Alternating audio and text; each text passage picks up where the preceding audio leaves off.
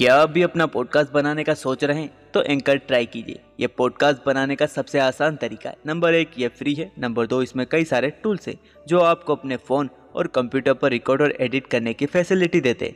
Number तीन, आप अपनी पॉडकास्ट को डिस्ट्रीब्यूट भी कर सकते हैं, जिससे इसे स्पॉटिफाई और दूसरे प्लेटफॉर्म पर भी सुना जा सके। तो डाउनलोड कीजिए एंकर एफएम अपना पॉडकास्ट स्टार्ट करने के लिए।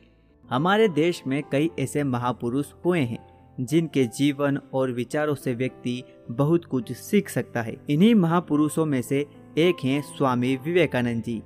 आइए जानते हैं विवेकानंद जी की कही वो महत्वपूर्ण और सकारात्मक सात बातें, जो इंसान में अलग सोच पैदा करने की क्षमता रखती है। नंबर एक, पढ़ने के लिए ज़रूरी है एकाग्रता। एकाग्रता के लिए ज़रूरी है ध्यान। ध्यान से ही हम अपनी इंद्रियों पर संयम रखकर एकाग्रता प्राप्त कर सकते हैं। नंबर दो, दिन में कम से कम एक बार अपने आप से बात ज़रूर करिए।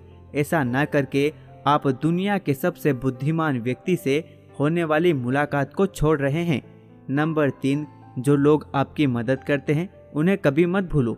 जो लोग आपसे प्यार करते हैं, उनसे कभी घृणा मत करो। जो लोग तुम पर भरोसा करते हैं, उन्हें कभी भी धोखा मत दो। नंबर चार, अपने मस्तिष्क को उच्च विचारों और उच्चतम आदर्शों से भर दो।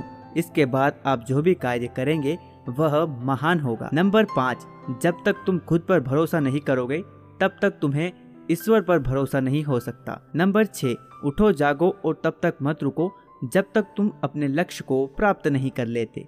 नंबर सात, कोई भी चीज़ तुम्हें शारीरिक, मानसिक और धार्मिक रूप से कमज़ोर करती है तो उसे जहर की तरह त्याग देना चाहिए। मैं आशा करता हूँ आप स्वामी विवेकानंद जी की इन बातों को अपने जीवन में हमेशा याद रखोगे। और सफलता को ज़रूर हासिल करोगे।